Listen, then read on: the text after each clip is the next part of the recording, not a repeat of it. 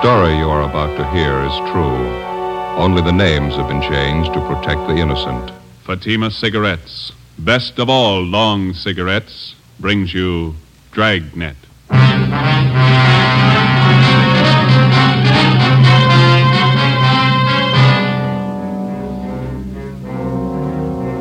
You're a detective sergeant. You're assigned to homicide detail. A woman has disappeared, taken from her home by a man posing as a police officer. Your job, find her. If you want a long cigarette, smoke the best of all long cigarettes. Smoke extra mild Fatima. Yes, Fatima is the king size cigarette which contains the finest Turkish and domestic tobaccos superbly blended to make it extra mild. To give Fatima a much different, much better flavor and aroma than any other long cigarette. That's why Fatima has more than doubled its smokers coast to coast. Enjoy extra mild Fatima yourself. Best of all, long cigarettes. It's wise to smoke extra mild Fatima. It's wise to smoke extra mild Fatima.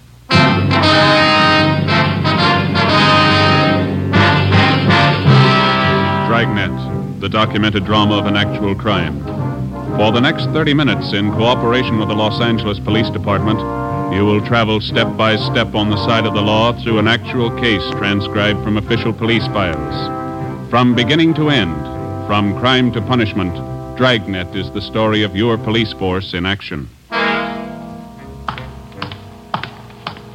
It was Tuesday, April 4th. It was warm in Los Angeles. We were working the night watch out of homicide detail. My partner's Ben Romero. The boss is Thad Brown, chief of detectives. My name's Friday. It was 10 minutes past 6 p.m. when I got to the basement of the city hall. Carpool.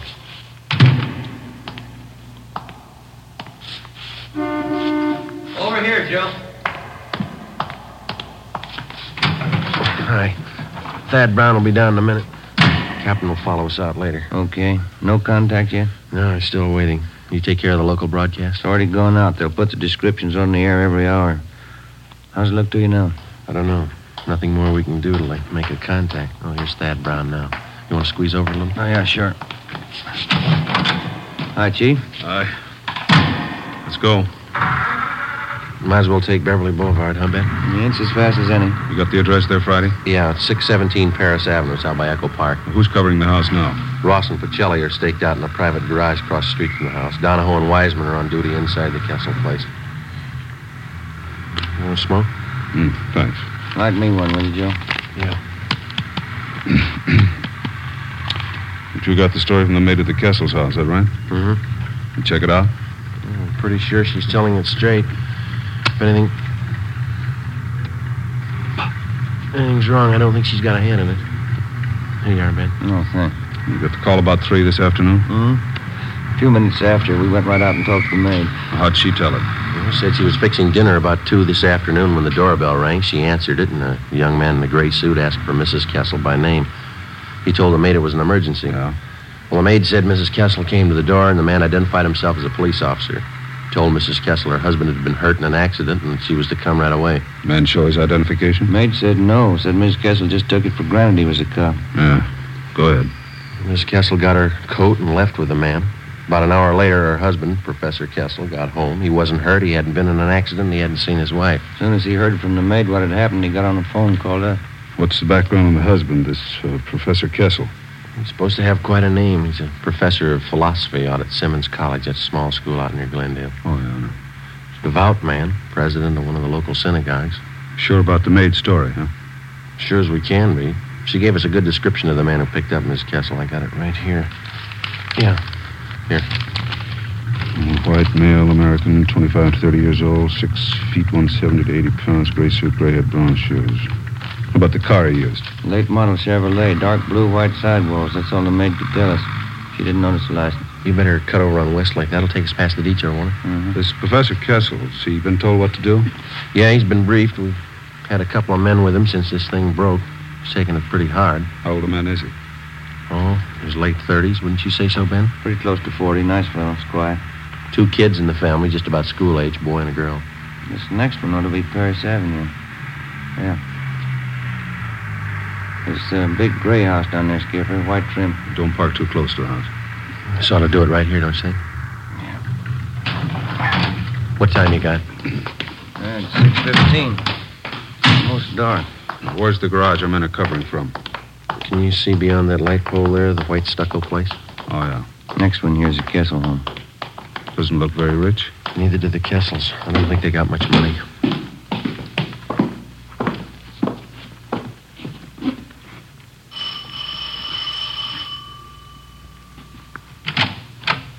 Hi, Donahoe. Come in.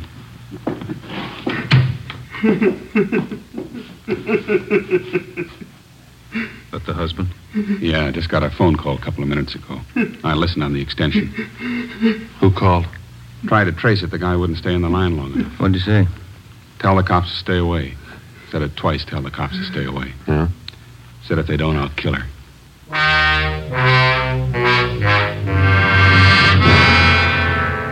The Kessel house had already been placed under strict surveillance, and the victim's husband instructed not to contact the abductors without knowledge of the police.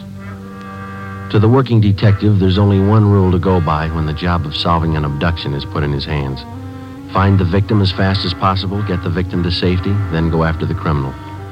It's not an easy job. The responsibility isn't light, and the outcome isn't always successful. If you press too hard, the abductor gets frightened and kills the victim. You don't press hard enough, the criminal has more time to work for his payoff and then escape. Somewhere between the two was the right answer. We had to find it. 6:30 p.m. Special details of men were ordered out to the bus depots, the railroad terminals, and the airports. Roadblocks were set up at all main arteries leading into and out of the city. Every branch post office in Los Angeles was covered to watch for possible ransom notes addressed to Professor Kessel. 6:40 p.m. We met in the Kessel's living room. Chief, Wiseman? Professor Kessel will be down in a minute. Says he's sorry to keep you waiting. You feeling any better? A little. Phone call about his wife shook him up a bit. How about those people who came in a few minutes ago? Who are they? Relatives? Half a dozen of them. They're waiting back in the kitchen. How'd they know about Mrs. Kessel? They didn't. They'd been invited to dinner. They didn't know anything was wrong till they got here. Mm-hmm. Kessel asked them to stay for the meal. Wants to keep up appearances for the sake of his kids. Doesn't want them to worry about their mother. The dinner that important to him? Well, tonight's the start of the Pesach, the Jewish religion Passover. Oh, yeah. It's one of the big holidays. Oh, I see. Well, they started off with this dinner tonight. Is that the way? Yeah, big dinner. They call them Seders. Tonight they have the first Seder. Good evening. Sorry to keep you waiting. How are you? No, Professor? please sit down. We don't like to intrude on your privacy, Professor Kessel, but I think you can see it's necessary. Oh, yes, of course. I'm very grateful. If there's anything at all I can do to help, Do you have any idea who might be responsible for abducting your wife? that's what has me so confused. How do you mean, sir? Well, I, I'm sure I have people who don't like me, who don't like us, but someone who would take my wife who says they'll kill her? No, I, I don't know who it could be. How about the voice on the telephone, Professor? Did you recognize it at all? No, it didn't sound like anyone I knew. He talked so fast I could hardly understand the man. Do you think the person who took your wife has some other motive besides holding her for ransom? I can't understand that either.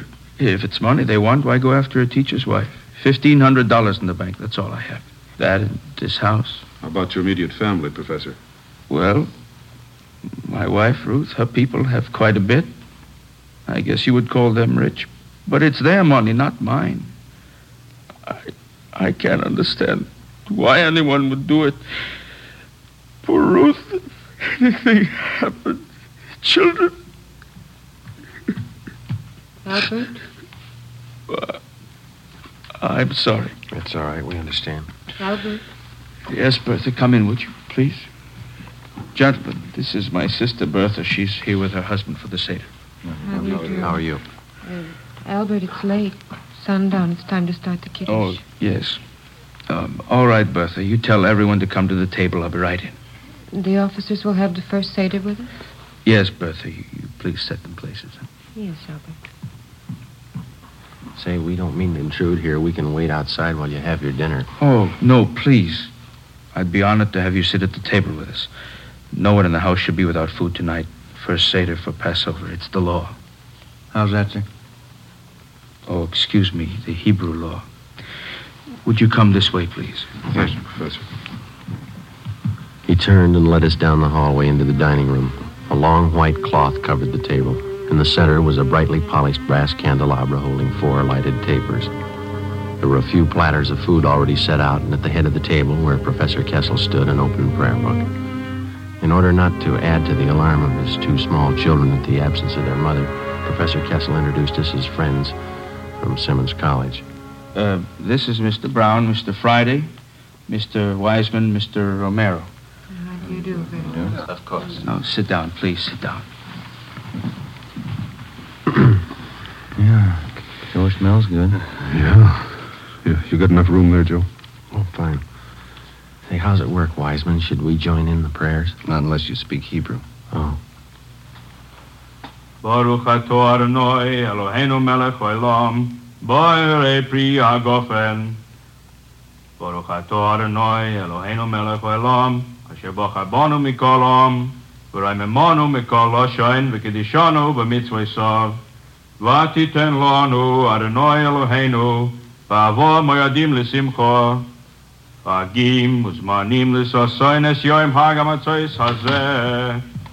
Man wird es sehen, um mikro kodisch, der kehrt sich aus mit Schroim. Ja, Telefon. Bon, wo kannst du? All right. Wenn ich so noch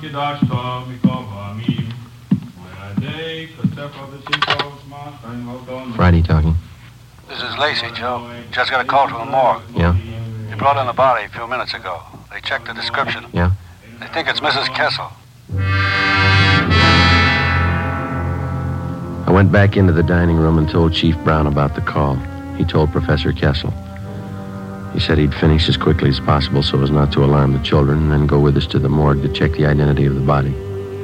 The prayers continued along with the dinner.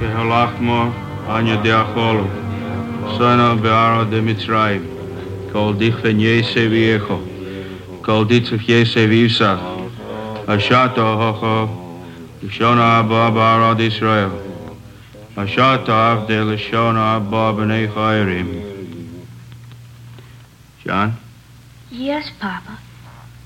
Manish dono halalo azer, miko halelos shebachol halelos anuchlin, chametzu matzah, halalo haser, kulo matzah. Uh, I'm sorry. Shebachol halelos Excuse me. anuchlin, shoyer akol, Excuse me, I'm halalo haser.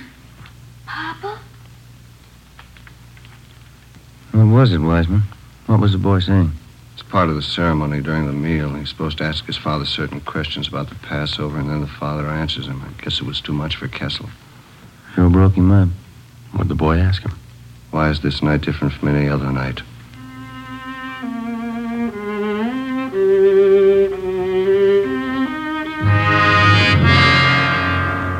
Seven thirty p.m. Sergeants Wiseman and Donahoe stayed on duty at the house while Chief Brown, Ben, and I drove Professor Kessel to the county morgue. On the way, we called in and checked with Captain Steed of Homicide. He told us there'd been no reports on Mrs. Kessel. 7.43 p.m. Ben and I took Kessel to the basement of the Hall of Justice, county morgue. This way, Professor. Oh, yes. You sure you feel up to it? Thank you. I'll be all right. Cold in here. Yes, sir. Hi, fellas. It's back here. Okay, Archie. This is Professor Kessel, Archie. How do you oh. do? This way. Jane Doe, number five. I called over as soon as they brought it in. Yeah, thank you. Found the body near Avenue 19, the riverbed across from the auto camp. No identification? No. Here we are. All right.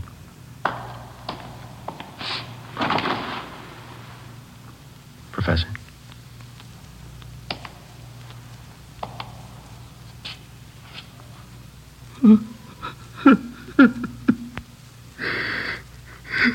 Thank God.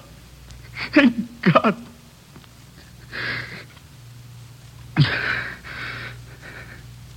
Professor? No, it's not my wife.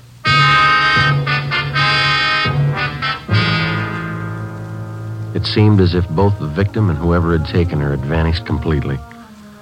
At 11:30, Captain Steed, Ben, and I went across the street for a cup of coffee and a fried egg sandwich. We got back to the office at 10 minutes to midnight. Still no word.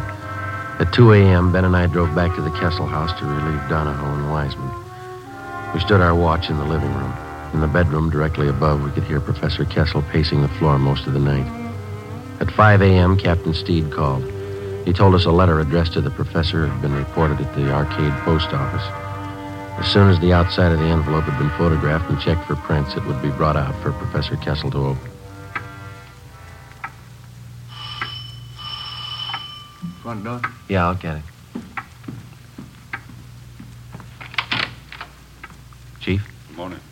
Good morning. Hi, Lee. Hi, Joe. In here. Did you lift anything off the envelope, Lee? Nothing we can use, no. Might have more luck with the letter. Good morning. Uh, You brought the letter? It's right here, Professor Kessel. I'd like you to stand by while we open it. Uh, this is Lieutenant Jones from our crime lab. Lieutenant? Uh, you'll check the note for fingerprints. Oh, yes. I, I can get you a letter opener. I think this one over here. Yeah, that's all right. I could use my pocket knife.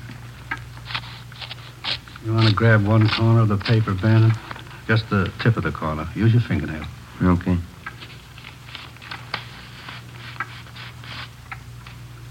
Yeah, that does it. Open it and pin down these corners here. What is it, Friday? Uh, the words are put together with small printed letters. They all seem to be the same kind of typeface. Letters were probably clipped from a book, then pasted together to form these words. Who sent it? What does it say? Thanks, Lee. If you want to see your wife alive, have 30,000 small bills tonight. Tell police I kill her. Instructions follow in mail. No signature. 30000 I haven't got the money. I can't get it. He'll kill her. Mr. Kessel, there's still a chance. But what can I do? I haven't got that much money. He says he'll kill her. What can we do? What we've been doing? Yes? Wait.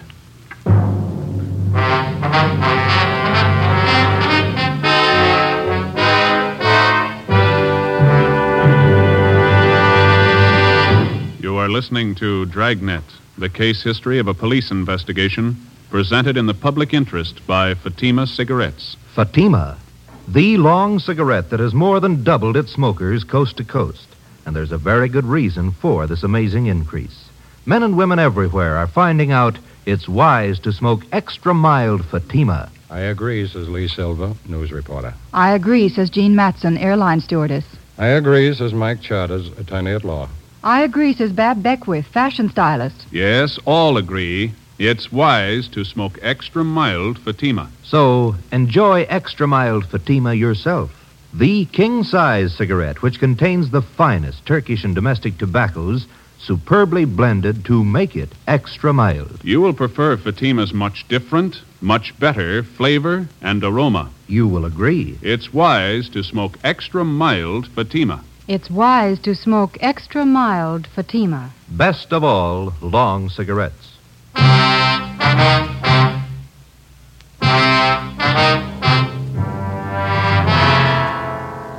Wednesday, 7 a.m.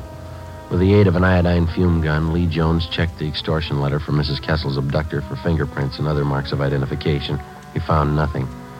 The piece of paper on which the cutout printed letters had been pasted was of a common variety sold in most stationery and five and ten cent stores. Jones photographed both sides of the envelope and the letter. 11 a.m. Still no word. None of the special details had anything to report. At 1:45 p.m., another letter was delivered to the house. The envelope was open, the letter removed carefully and pinned down at the corners. It's put together the same as the last one. Tonight, 11 o'clock. Come alone, your car. Tell police I kill her. Is there more, Friday? Yeah. Drive corner Lakeshore, Charter Street. Wrap money brown paper. Small bills. Come alone, your car. Put package by fireplug, then leave. Tell police and I kill her. No signature. I haven't got the money.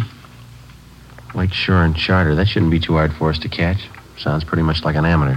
That makes it touchy. If he's green, he'll scare easy. If he's scared, he may kill her. Not if we reach him. How can I get the money? You won't need any. We'll have a dummy package made up. There'll be a single dollar bill inside. There's to be newspapers cut to the size of currency. That's what you'll deliver. But when he gets the package, when he finds out it's not the money, what's he going to think? We'll explain it to him. Starting at 10 o'clock that night, more than a dozen cars from the Detective Bureau circled the area around Lakeside Avenue and Charter Street, keeping a distance ranging from three quarters to a full mile away so as not to scare off the abductor. Some of the cars were parked in service stations, some in private driveways. The neighborhood was located in the heart of a new veterans housing project. For a full five blocks in either direction, there were no buildings of any kind where we could keep an eye on the package of fake ransom money. The owner of one of the completed houses nearest the spot on Charter Street was contacted, and he agreed to let us use his home as a lookout point for the stakeout that night.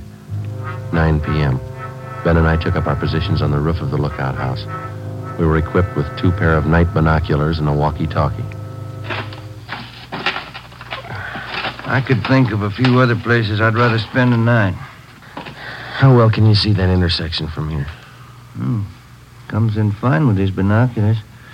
The guy shows we ought to see him. Yeah, I better check with the captain again. What time you got? 9.25. Where's the skipper parked? Private driveway near Charter and Hayward. Friday to 105K. Friday to 105K. Come in. Yeah, Joe.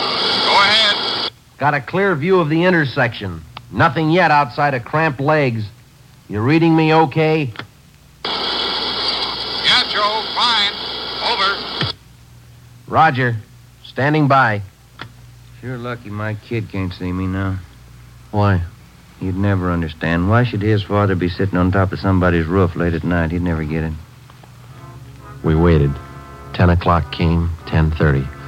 At exactly 11 p.m., as we watched through our night binoculars, we saw Professor Kessel drive up to the designated location five blocks away, place the fake package of ransom money by the fire hydrant near the intersection, and then drive away. 11.30, we waited. Midnight. 2 a.m., nothing happened. The package was still lying by the fire hydrant, undisturbed. Captain Steed checked with us periodically on the walkie-talkie. At 3.30 a.m., we were still waiting. At a few minutes past 6 a.m., Professor Kessel was directed to return to the intersection, pick up the package, and drive back to his home. His wife's abductor had failed to show. Maybe the suspect had sensed a trap. Maybe he had no idea of showing up in the first place. Maybe Mrs. Kessel was dead. We didn't know. 10 a.m., Thursday. No further contact from the abductor. A special detail from Homicide, including Ben and I, were ordered on a door-to-door canvass of the general area around Lakeside Avenue and Charter Street. After seven hours of ringing doorbells and asking questions, we came across a Mr. Harold Olander, one of the longtime residents of the Silver Lake area. We showed him the general description of Mrs. Kessel's abductor. Yeah, that could be Thompson. I don't know for sure, though. Where did you see this Thompson, Mr. Olander? Oh, I saw him lots of times. He rents that cottage of mine down the street there. You see? The white one? Mm-hmm. Does this Thompson have a car? Thompson? Yeah, yeah, new one. I wonder if you could describe it. Chevrolet, nice looking. Blue color, I think. Could be, Joe. Is Thompson in the house now, Mr. Olander? Nope. Saw him drive away early this morning. I can show you the house if it's official police business. It is. Well, come on, then. I got the key right here. Cottage just down the block there. See the one I mean? The, the white one? Yes, sir. How long's Thompson been in the house? Two weeks tomorrow. You noticed anything unusual about him? Mm, nothing special. Comes and goes at odd hours. Then a lot of people do. I don't brag. It's this house right here. Does he usually keep all the blinds drawn? Yeah, now that you mention it. A lot of people do, I guess.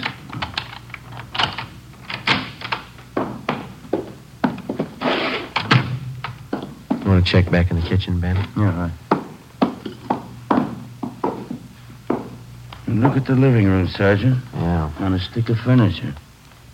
That's funny. You sure you didn't see anybody else in this house besides Thompson? No, no, he's the only one. Looks like it, Joe. Hmm? Found this woman's purse stuffed in one of the kitchen cabinets. This sales slip was in the purse. Let's see. Mrs. Albert Kessel. There a phone here, Mr. Olander? Uh, out in the hall. All right.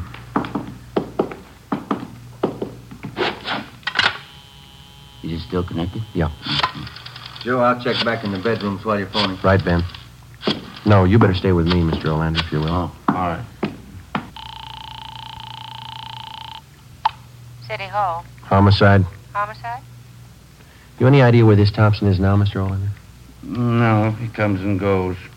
I don't like to pry. Homicide, Steed. This Friday, Skipper, we got one for you. I've got one for you. Hmm? Mrs. Kessel, she's been found.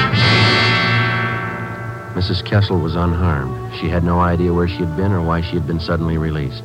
All additional information which she could furnish on the suspect was immediately relayed to the entire state in an APB.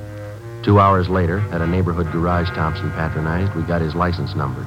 We ran it through DMV and found the car was registered in the name of Charles Cottrell, 10115 Green Oak Drive, 7 p.m.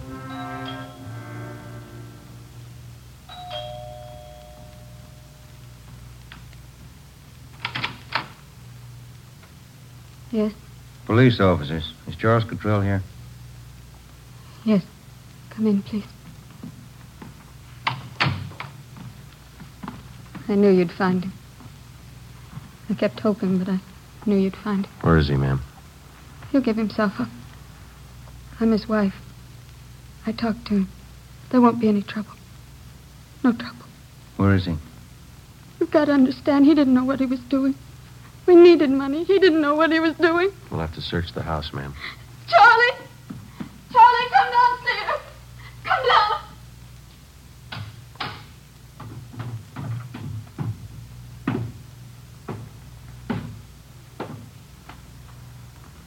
Get your hands behind your head. I don't have a gun. Charlie. Charlie. All right, Ben. Behind your back. Tell them, Charlie. You didn't know what you were doing. Tell him. We needed the money. I thought it'd work. What'd I do wrong? Come on. Should have worked. I planned it all out. Where'd I make a mistake? When you thought of it.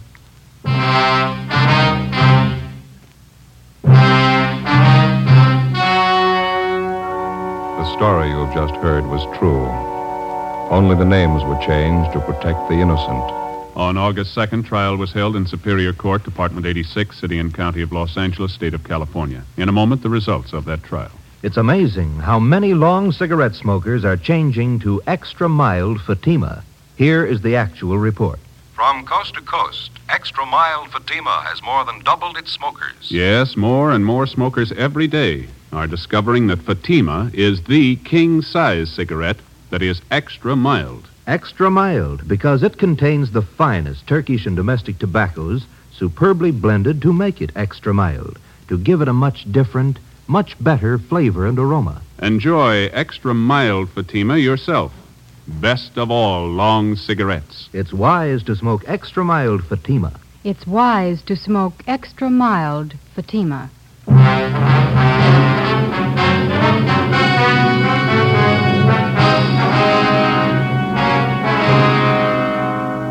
Charles Cottrell was tried and convicted of kidnapping and received the sentence as prescribed by law. He is now serving his term in the state penitentiary.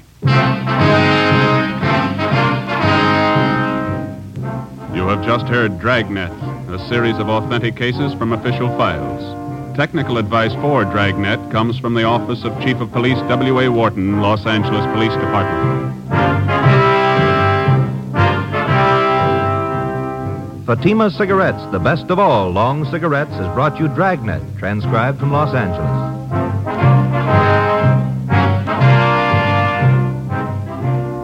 Next, here's Sara Berner in Sara's Private Caper on NBC.